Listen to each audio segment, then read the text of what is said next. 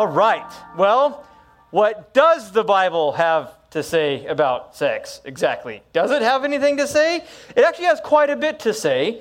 Uh, a lot comes out of it, but the reality is is that though time has changed, and I'll tell you one of my favorite things about the Bible is that regardless of when it was pinned down, we can take it today. It is not old, it is not ancient, it is eternal, it is timeless, and that no matter what we are facing in life, or what generation or culture you are a part of, you can take any topic and you can address it with the Bible. If last week we can get together and we can insert Facebook and Instagram and social media and find out exactly what the Word of God has to say about it, I'm pretty sure that we can find out tonight what God has to say about sex.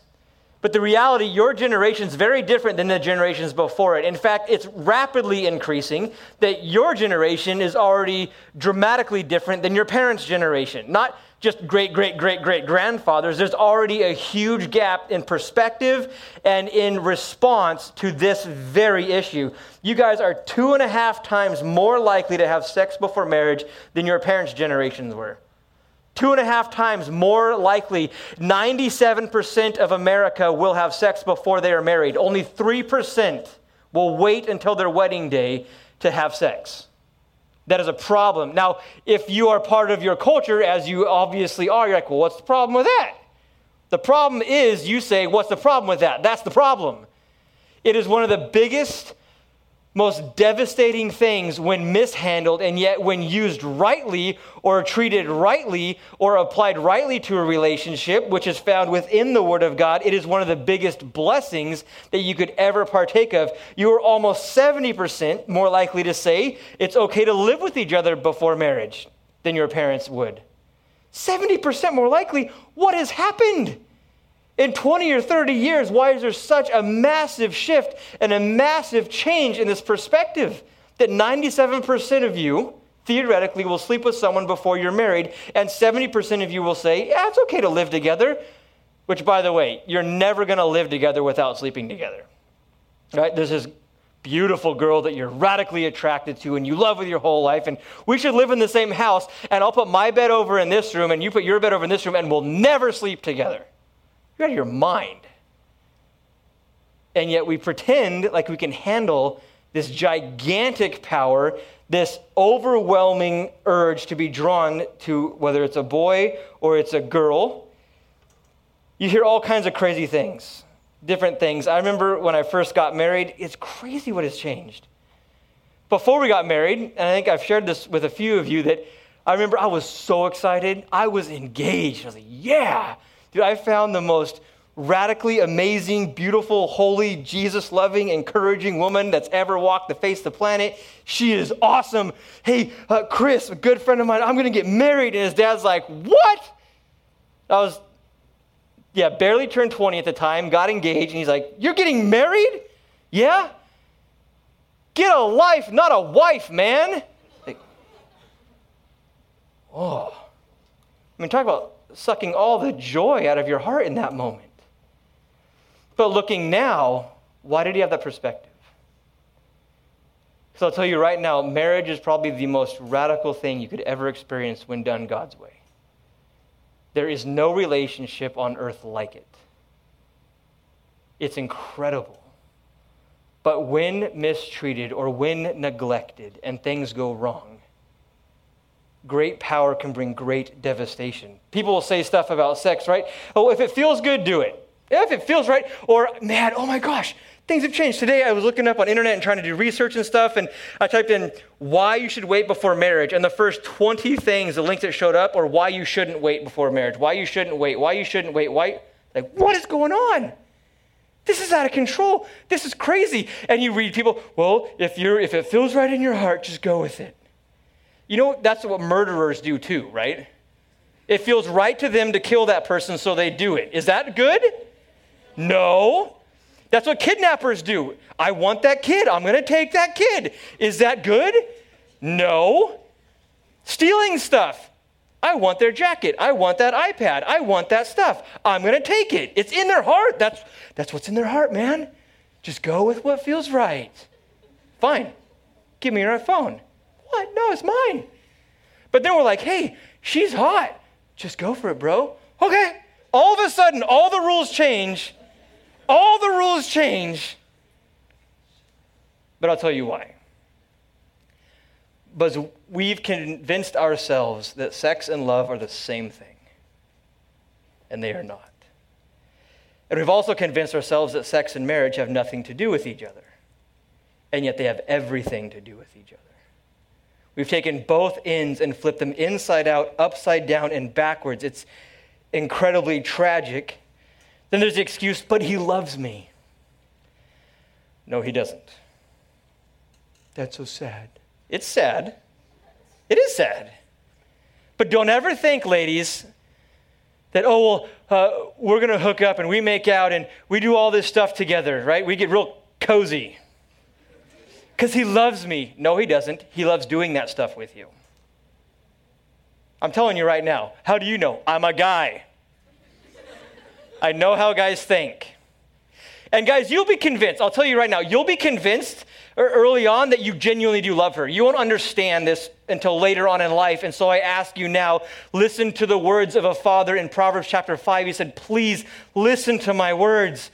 Listen to this wisdom. Hide it in your heart that you may not lose what in your life is the power and the wisdom and the knowledge. Trust me. Guys, you might think, oh, I love her. That's why I want to make out with her. They have nothing to do with each other. He loves me. Okay, tell him, if you really love me, we're not going to make out anymore. We're not going to have sex anymore. Well, I can't do that. Why? He'll leave me. Is there, is there a problem? I thought he loves you. He does, but if I stop, he won't love me anymore. He doesn't love you. He loves what he gets to do with you, but he doesn't love you. Started off kind of heavy tonight, huh? It's a heavy topic. It's one that if we treat lightly and we pretend to just dance around it, it will consume us, every inch of it. If he loves you, he'll wait for you. I hate this thing, but people say it all the time. I had my best friend at the time tell me, like, what? You guys didn't, you guys didn't have sex before marriage? Uh, no. Oh man, you never buy a car without test driving it. Did you just call my wife a car? She's not a car. She's a daughter of Jesus Christ, the God Almighty, man. She's not a car. Now, look at that very saying, and trust me, you laugh now. Oh, you're going to hear it a lot. You have a handful of life left to live as a youth. You're going to hear a lot of these things. Gentlemen, they're not objects. They are people that Jesus Christ died for. Ladies, you're not objects. You are loved by your Creator. Your salvation has been paid for by your Savior. You are a daughter of the Most High King. And, gentlemen, we live in a weird world, but the same is true for you. You are a son of God. It's wild. People say, I read it today, I heard it today, over and over and again. I saw this reoccurring theme. Uh, man, waiting for marriage is outdated. You know what's crazy though? You keep doing your research, and it's true. Waiting for marriage is outdated, but so are good marriages. Those are outdated also. You won't find people waiting for marriage, and you won't find people happy in marriage either. You think there's a correlation? You think there's a link? You think there's something they might have to do with one another? Very, very, very, very, very much so. It's wild to think about. But the reality is, when we talk about this issue of sexuality and intimacy and purity and all of these things, God created it. God created sex. What? He did. Did he create Adam the way he created him? Yes. Did he create Eve the way he created Eve? Yes. Did he happen to allow them to fit together? Yes. He created it. And then he commanded it. It's wild. Genesis chapter 1. Let me read this to you.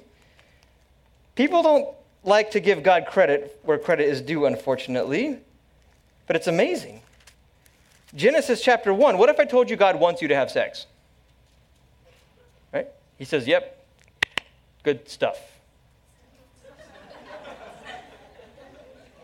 What do you want me to say?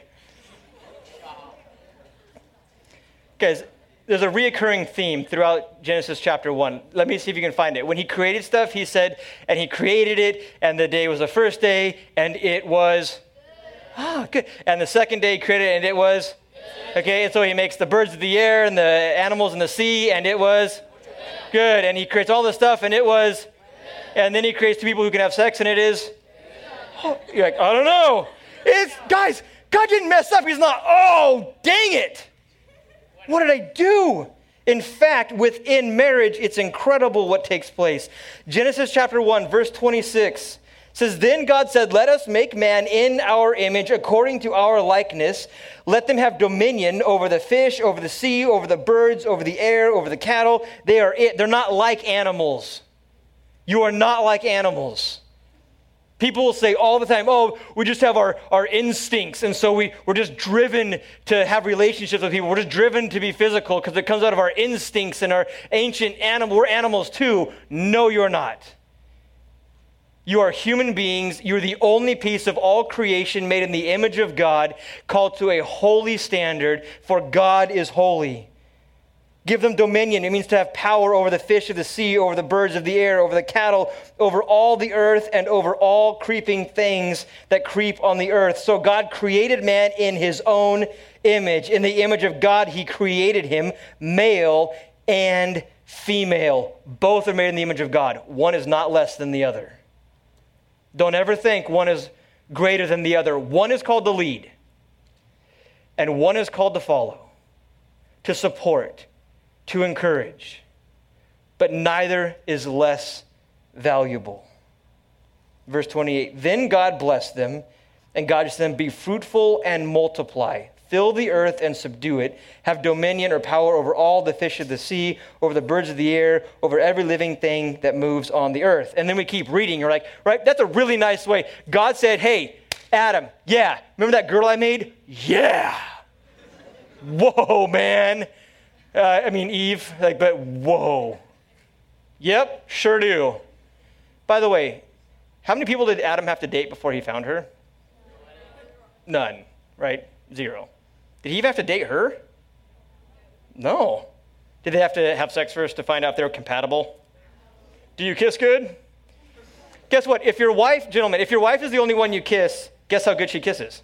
She's the best kisser you will have ever kissed on the face of the planet. How will I know? She's the only one. She's it. Ladies, same thing. If you keep that stuff for your husband, he's going to be the best kisser on the face of the planet. You won't care. It's when we start sampling everyone else's lifestyles that we get really confused. God said, Go forth and multiply. Before the first chapter in the Bible is over, God says, Adam, Eve, yeah, go enjoy each other. God says that's good. God says that's great. God says it's fine within it's within the context of marriage. But here's the thing about physical relationships, okay? We are created to never be satisfied with it. What do you mean? It's an insatiable desire. Sexual desires is an insatiable desire. Okay, uh, if you light a fire up in the forest full of dead branches and pine needles and stuff, is it just going to stay about five inches by five inches and like woo, or is it going to catch the whole mountain on fire? It's going to want to eat up more and more and more and more. And Proverbs really, really, really warns us you're out of your mind. If you think you can carry burning logs in your arms and not burn your chest, you're out of your mind because sexual desires were created to drive you further and further and for more and more. What does that mean? It means yeah, you might start off just holding hands, right? And you'll hold hands until there's a pool of sweat piling up, and you're, it, it's, yeah, it's gross, right? But why? Because this physical thing takes control. It's nasty, it's gross, there's probably bacteria growing between your fingers and weird stuff. But you say, ew, but then you're to go do it. Like, what the heck? But, after a while, that becomes common, so then it's like the, the arm thing. You're so uncomfortable, you're walking like, yeah. what, what is that? And then it's the peck on the cheek, and then it's the kiss, and then it continues to escalate. I can control myself. You were never designed to have to control yourself. God never created you to have to control yourself. Why do you think it's so hard? Why is this so hard, man? How come I can't just kiss her and not want to do more? How come I can't just do this and then how come why does it always have to go to the next thing? You were never supposed to have to stop yourself halfway through. Why? Imagine if you're like, "Oh yeah, kissing's fine. I don't care about anything else. I'm actually bored of this. This is I'm just done." And you get married. Like, you're boring. I don't like kissing you anymore. I don't like hanging out with you anymore. Your, your palms are sweaty. That's nasty. What's wrong with you, wife? Like, that'd be the saddest thing in the world. That'd be so, right? Wouldn't that be so sad? You've been married for five years and you're like, I'm tired of you.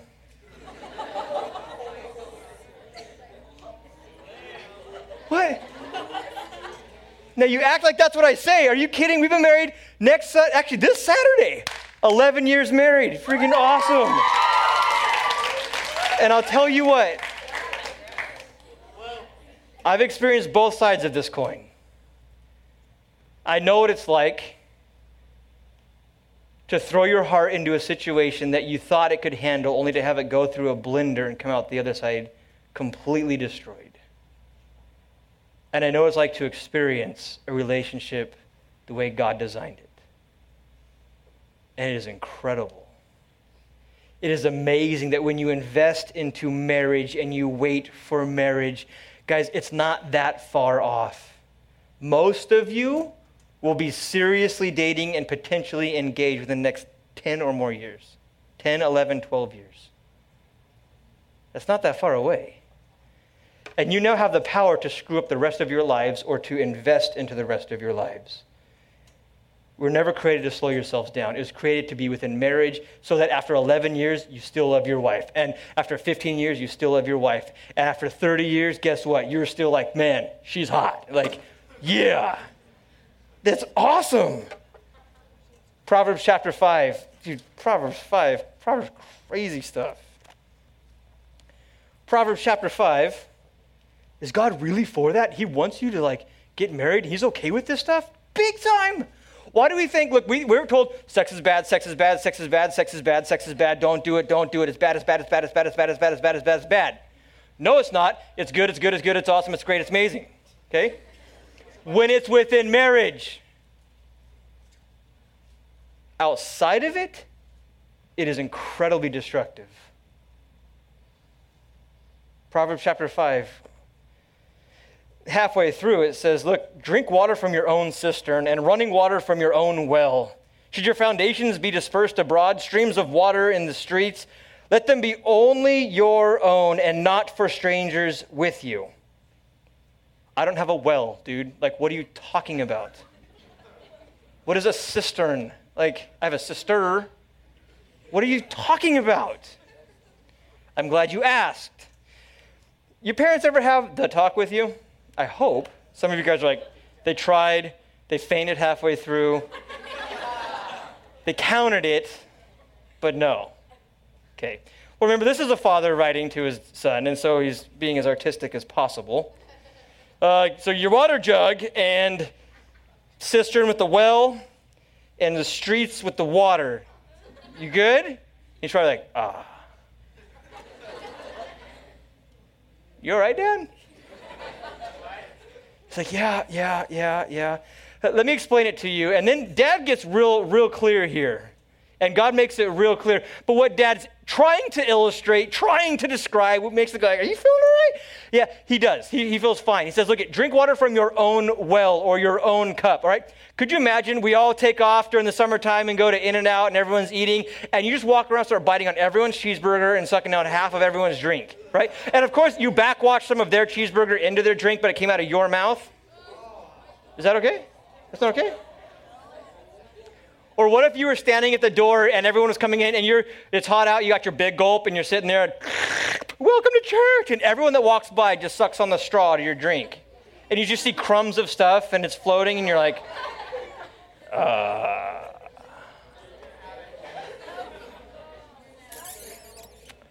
Nope, I'm going to throw that away.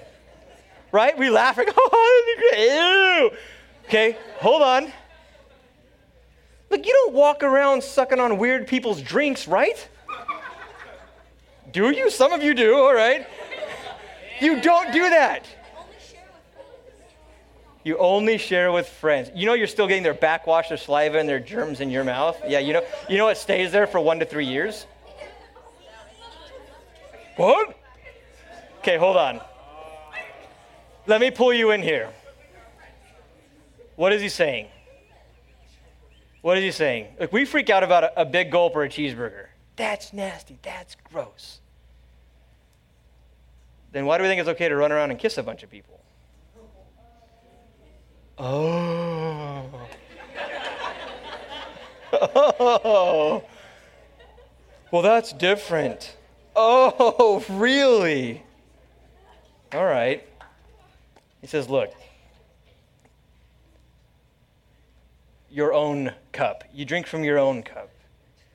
You stick near your own well. You don't go running around taking from everyone else and sampling this and piece of that and see what this is like and experience this. And eventually you'll come back to your well and, and eventually you'll settle down and eventually you'll get married and eventually you'll stay there, but you're going to bring all this other stuff with you. You don't do that. Says you drink from your own well. That's your marriage. He's trying to say, son, you can make out with your wife, you can have fun with your wife, you can cuddle with your wife, whatever, but stay there. No one else. No one else. What if I'm not married yet? Is she your wife? No. Hands off. But I'm not married yet. Is she your wife? No. Only your wife. Are you getting it? Ladies, only your husband has the right to touch you. No one else. But he says he loves me.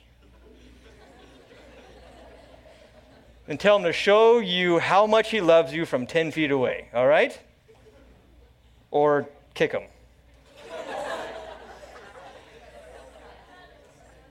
Like, well, that's just your interpretation. No, the Father gets pretty clear. Drink water from your own cistern, right? Don't suck on everyone else's big gulps and eat their cheeseburgers. You hang out with your wife. Have fun with your wife. Are you sure that's what it's saying? Yep. Verse 18. Let your fountain be blessed. Rejoice. This be glad with cheer with your wife, with the wife of your youth, as a loving deer and a graceful doe. Uh, let her satisfy you at all times and always be enraptured. This is awesome. We're delighted beyond measure. Always be delighted beyond measure with your wife. For why should you, my son, be enraptured or tangled up by an immoral woman? Why would you go give yourself to the world when God's very best is waiting for you? This is be enraptured, joy beyond measure. Go for it. Be satisfied with it. Hang out. I created. I told Adam before that was even over before I closed the first chapter of the first book in the Bible go multiply. Hang out with your wife, Adam. Why? Something very unique takes place within marriage. You know what's amazing is that when you look at people who have sex before marriage and you look at people who wait to have sex until they're married, some pretty incredible things happen. Now, let me tell you something the longer we live, the more we find out, right? Science finds out more stuff, statistics become more clear, and all these studies give us more knowledge. You know, all the world is doing is proving God right. This has been here for a long time. The statistics are new, and it's not like, well, because you gave me percentages tonight, I'll listen to you. It's because the Word of God says it that we should listen to. This stuff might fuel our fire, it might get our attention, but God said it well before we had statistics and study groups. Psychologists have found out that couples who wait until after their wedding night, they rated the stability of their relationship 22% higher than those who had a physical relationship that developed before marriage. You will be 22% happier in your marriage if you wait to have sex until you're married than people who might not get divorced but they just kind of say things to young kids like, get a life, not a wife, man. He's, he's still married. I'm very curious how much he enjoys it. 22% more. From what? From waiting. Wait. And by the way, like, but but I'm getting older. You're a teenager, right? Let's say you get married at 25. You're like 50 years to do whatever you want. Just hang tight. 20%. There's a 20% increase with relationship satisfactory. You're going to love your wife 20% more, enjoy being around her. You'll actually want to be around your wife. Imagine that. Some of you guys can't. You're like, I cannot imagine. My parents are married, but I have not seen them even look at each other. I get it. It doesn't have to be you. What kind of marriage do you want? What kind of life do you want? What kind of family do you want? 20% increase in relationship satisfaction, 12% better communication. You're actually going to talk, and when you argue, you'll figure it out faster, uh, all kinds of radical stuff. You're going to communicate way better if you wait until you are married, right? There's always a counterfeit, though. There is always, always, always, always, always a counterfeit. All the time. Whatever God does, Satan tries to trick, cover up, dissolve, confuse, disguise, uh, lead you astray. And so, we're to a point where we're convinced sex and love must be the same thing. Because Hollywood says it, right? We see these passionate videos and these uh, incredible moments of romance in the movies. That must be love. No, it's called sexual immorality, fornication, and adultery. It's sin. It's not love. Well, everything I watch, people are sleeping together, living together, and they're not married yet, so maybe sex has nothing to do with marriage. It has everything to do with marriage. It is a counterfeit to think that you can find some kind of happiness outside of God's will. There's always a counterfeit. And can I encourage you guys something? I get it. Lust is powerful when you're really attracted to someone. It is very powerful. It, it shuts down half your brain, it seems like, and you're just like, uh, drooling on yourself. I get it. But if that's what you're attracted to, that's probably all you'll get. If all you go after is the physical state of someone in the moment, all you'll get is their physical state in the moment. Ladies, I'll let you know, and gentlemen, a man of God will agree and if you disagree tonight, you need to spend some time with Jesus. But modesty, right? The world mocks it. Oh, modesty. Yes, modesty. Meaning dressing in such a way that you're not trying to attract people. You're not putting bait on a hook. You're not selling yourself short. You're not presenting just your skin. Modesty. Genuine modesty from a woman who loves God is probably the most beautiful thing on the face of the planet. You don't hear it, you don't see it, and you're not told that. You're told, try and show off, try and one up, try and show a little more, or dress down a little bit. That is not beautiful. Modesty is truly the most beautiful thing a guy will ever desire. At least the guy's worth going for. And, gentlemen, a lady that's selling herself short, you don't want it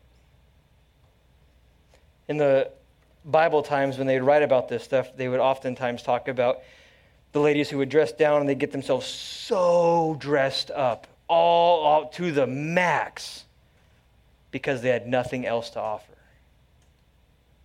but their appearance. When a woman is so invested, so invested, I'm not saying you have to walk around in, you know, plastic bags and camel hair, grow a fake mustache or something. I don't know. Like, you don't have to be ugly, but a woman who overly emphasizes her beauty may be letting you know there's not much on the inside. Be very, very careful. When we talk about all this stuff, I think you can throw the next slide up. Hebrews chapter 13, verse 4. Honor is not something we hear much about, but marriage is honorable. Marriage is honorable amongst all, and the bed it is undefiled. God's for it, not against it. He just says, wait for it. But fornicators and adulterers, God will judge. When it says that it's honorable, it is of great price. It is precious that wedding night. Save it, guard it, take care of it. Do not let it go. Be very, very careful You know what's awesome? He says it's undefiled. You don't have to hide. Some of you guys know. You've had a boyfriend or girlfriend behind your parents' back.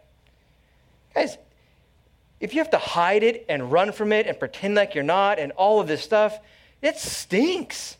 Even if you're good at it, you know the weight and the burden and the guilt and the shame. If my parents find out I'm dead and all this stuff, good grief. That weight will kill you. Wait until it's God's time and you don't got to hide anything. But before God's time, you have to hide it all and it will bring guilt and shame. But sex is uniquely special. It does a very different impact than anything else on our lives. It's said in Genesis 2, but Matthew chapter 19, Jesus is answering them and he says to them, Have you not read that he who made them at the beginning made them male and female, and said, For this reason a man shall leave his father and mother and be joined to his wife? And the two shall become one flesh. So then they are no longer two, but they are one flesh. Therefore, what God has joined together, let not man separate. Wait, what? Yeah. When you have sex with someone, God says you are one body. Yes, I don't understand. Fine. It's a mystery, it's mysterious, it doesn't make sense, but it is true. Um, I don't know if you guys have ever had like a liver transplant or something, right? Uh, if you're dying and you need a liver and someone gives you a liver, or, or not your liver, your kidney, whatever. They give you something you need and they got an extra one, right? And it's in there. Imagine a year later, they're like, I want it back. And they just reach in and rip it out. That would feel so good. Best day of my life is when you ripped out my kidney. That just felt so. We laughed. Guys, that is exactly what happens when you have sex with someone. God says, You have now become one flesh. And when you try and separate that, there is an amount of tearing that takes place that is indescribable. That's why he says, Let no man separate. They've become one flesh. Do not tear it apart. Do not. Do not tear it apart. And so be very careful what you join yourself to. I don't know who came up with the lie of safe sex. There isn't any. Uh, there isn't any. I don't care what you do, it doesn't exist. outside of marriage, there is no such thing as safe sex. There's an article put out by something called The Telegraph. There's a, a timeline you can throw up here, three different dates on it 1979, 1990, and 2013. They did a, a study to find out how many kids were being born into uh, homes with a mom and a dad, where they were married or where there was just uh, unwed, they're out of wedlock. And so 1979, you can throw the statistic up there, 90% of kids back in 1979 were being born to a married couple. A mom and a dad, they were married, they were having kids. 90% uh, of kids born in America were born to a mom and a dad. Sweet, awesome. Only 10% weren't. That's not perfect, but it's pretty close. By 1990, the statistic had dropped to 75% of kids were being born, okay? So now we have 25% of kids being born within the United States without a mom or a dad.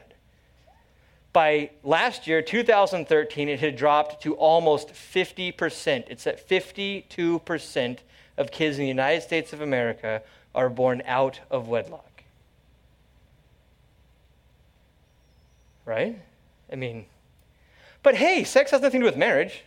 And so let's have a ton of sex, wonder how, how do we have kids? What happened? How did, how did this happen? They should find out. We should get the doctors. What happened? Uh, you probably hung out with someone a little too long that night. The co-author and national and the National Marriage Project director Bradford Wilcox said, What people often don't realize in the moment is that children born outside of marriage are significantly more likely to be exposed to a revolving cast of caretakers and the social, emotional, and financial fallout associated with family instability and single parenthood is catastrophic. We're told, no, sex before marriage is fine. 97% of America will not wait. Can't wait. Doesn't sound fair to me, to be honest. And then we wonder why everything's all messed up and inside out and backwards. You know that 80% of people who cannot have kids, this is crazy, Crazy. Crazy. 80% of people, right? So they're running around, they're in their teens and early 20s, and so they're running around and having all these different relationships, and they hooking up with her and him, and they're having fun. They're like, okay, we're gonna take it serious now. Probably shouldn't have done that, but hey, um, didn't have a kid, so that's cool. Let's get married. Uh, I'm gonna pledge my allegiance to you, and yes, this I know, amen. Okay, uh, let's get married. And you get married, and all of a sudden, why can't we have kids? How come we can't have kids? We're trying to have kids. We want to have kids now. I'm getting my life straightened out. 80% of marriages who cannot have kids have found out that it is due to contracting some type of sexually transmitted disease before they were married with someone else. They bring it into the marriage, try and have kids. Well, they didn't know? Nope, because most STDs only attack your like fertility organs, and they, you're not going to get sick. You're not going to get a cold. You're not nothing. You're just never going to have kids. And you'll never know until it's too late. 80%. Telling you sex doesn't impact a lifetime, it does in a big way. Put up the next slide. I think this is something put together for you guys. This is crazy. Kind of goes along with the whole big goal, double double. So a guy and a girl want to hang out, right? And they get real close and they're like, hey, you know what? Um, we should hook up. And then decide, you know what, that's it. We're, we're going we're gonna go for it. I love you. I love you too, I think. You're hot, so whatever. And they sleep together. But the reality is, this day in culture, 97% of people not waiting until marriage sleep with at least an average of four people every seven years. The problem is that when you sleep with someone, all of your chemical makeup of your body stays within that other person for seven years. Do you know that? Kind of crazy. So you're carrying around their DNA in your bloodstream and in your body. And so you've slept with four people. So now, really, when they're hanging out together, they're exchanging eight people worth of uh, information, DNA, chromosomes, all that crazy stuff. But those four people also slept with four more people, right? Oh, shoot. And this is only within three years. This is an average of seven years. So those four people, or all of those people, also slept with four people. And so now, when these two people are going to get together, everything going on in their bodies is 106, 167 people worth of information being crammed together and introduced to one another. And we wonder, how come, how come bad stuff happens?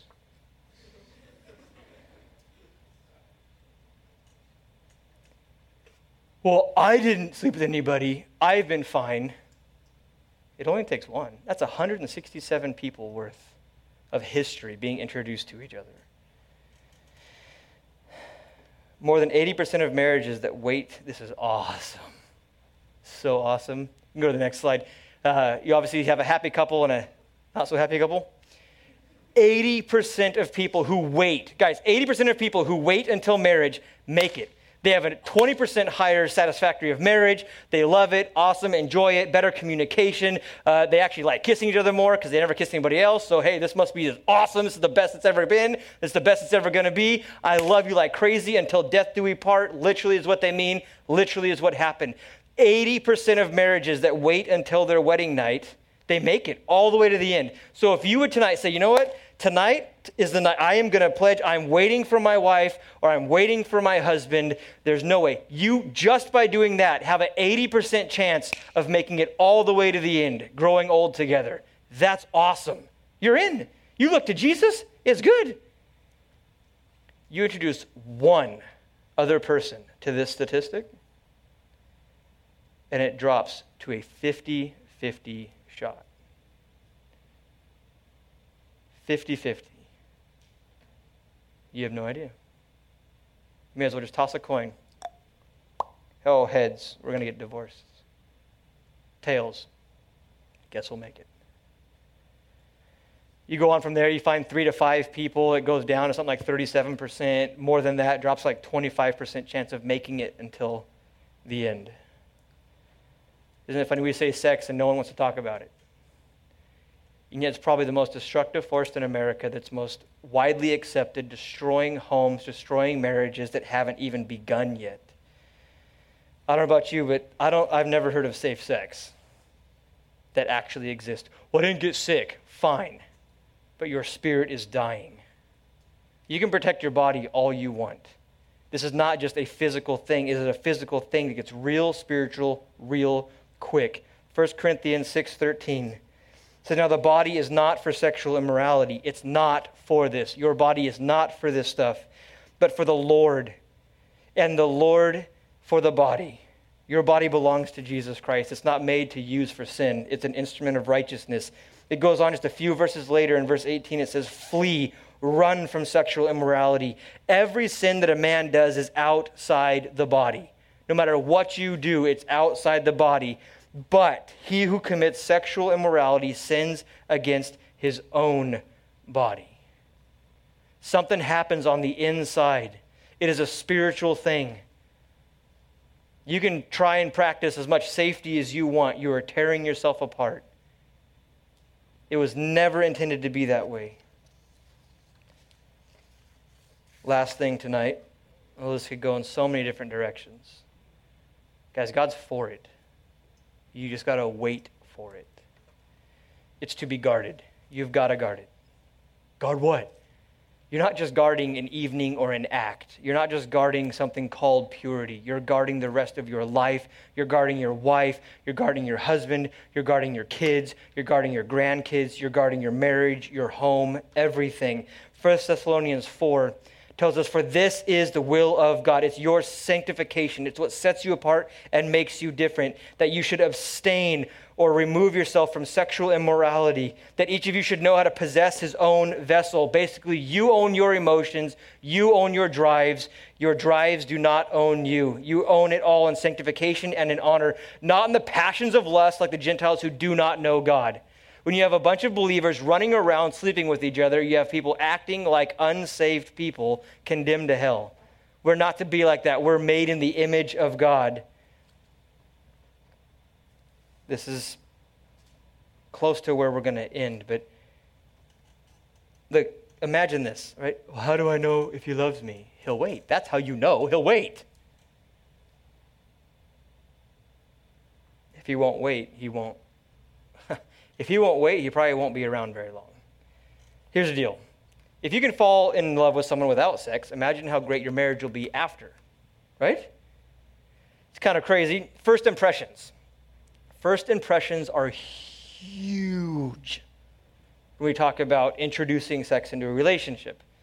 It is huge, catastrophically huge. So much so, this, okay? For a guy, the way it works is their first few uh, circumstances in which they choose to have sex, it makes some kind of impression in their mind. And that is what they will have in their mind for the rest of their lives. They'll be pursuing that very thing. And so, a guy that has this first impression of uh, her and then her and then her and, and kind of running around and doing the fun thing for a while, even when he gets married, the only thing his mind will want is to run around with other people for a while. It won't turn off when he's married, it impresses itself into his mind. Now imagine this. The first time he ever has sex is with his wife on his wedding night, and that impression is she rocks. She's amazing. I love this lady. Then for the rest of his life, the only lady he's ever chasing after is his wife. That's awesome. And for girls, this is crazy. It's not the same. You're different. For girls, when they engage in this kind of a relationship, there's some kind of chemical thing that happens in your mind and it releases this hormone and it creates this crazy bond between you and whoever it is. That's why you're blind. But he beats me, but he loves me. No, he doesn't. He abuses me, but I know he loves me. No, he doesn't.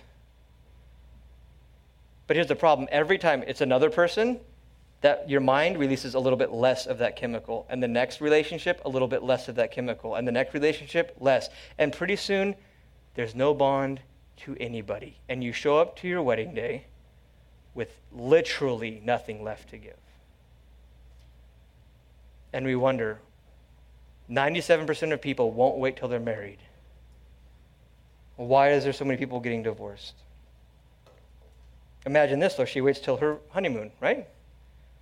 All of a sudden there's a bond to that man, that husband. She'll fight to the death for him. It's incredible. I think this is where I'm going to bring it to an end. I read today there's someone's stance. I thought they were pro waiting for a while, and then realized, oh no, he's he's he's actually a guy making fun of girls who don't wait or who do wait. Sorry. Like, you wait till okay, fine. If you want to wait till you're married, that's fine, but you're gonna you're gonna be pretty alone in that stance, and there's probably not too many guys who are gonna want to talk to you. Is what he said. Girls, if you want to wait till you're married, that's fine, I guess, but you're probably not gonna have very many guys interested in you. So good luck. Is it true? It's true. But when you go panning for gold, isn't the whole goal to get rid of the dirt so you can find the nuggets? If you say, hey, I'm waiting for marriage, you just got rid of all the dirt bags, right? Literally, all of them, gone.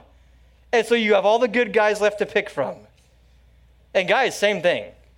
When a girl is way too easy, she doesn't have much left to give if we become a culture who believes that sex and marriage have nothing to do with each other before marriage, I don't have to, I don't have to be faithful to my wife. I'm not married yet. Why do you think you'd be faithful to your wife when you do get married? If we believe sex and marriage have nothing to do with each other before marriage, why do you think they'll have something to do with each other after marriage? It's crazy. You know what's amazing, though? in this room, there's a lot of history and a lot of past. I don't know it all, but I know it exists. And there's a lot of hurt, a lot of pain, a lot of regret, a lot of, oh my gosh, a lot of now what, a lot of, I wish I knew this, a lot of, it was out of my control. Well, something's pretty cool about our God. He says, Look at with me, all things are made new.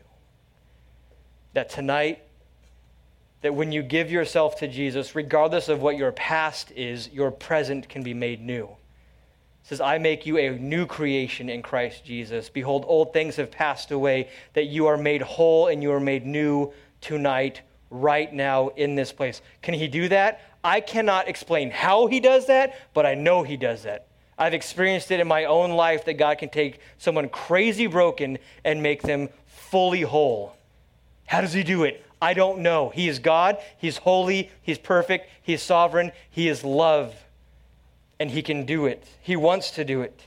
1 Corinthians chapter 2 verse 9 as it has been written eye has not seen your ear has not heard nor has it entered into the heart of man the things which God has prepared for those who love him. Guys tonight God loves you.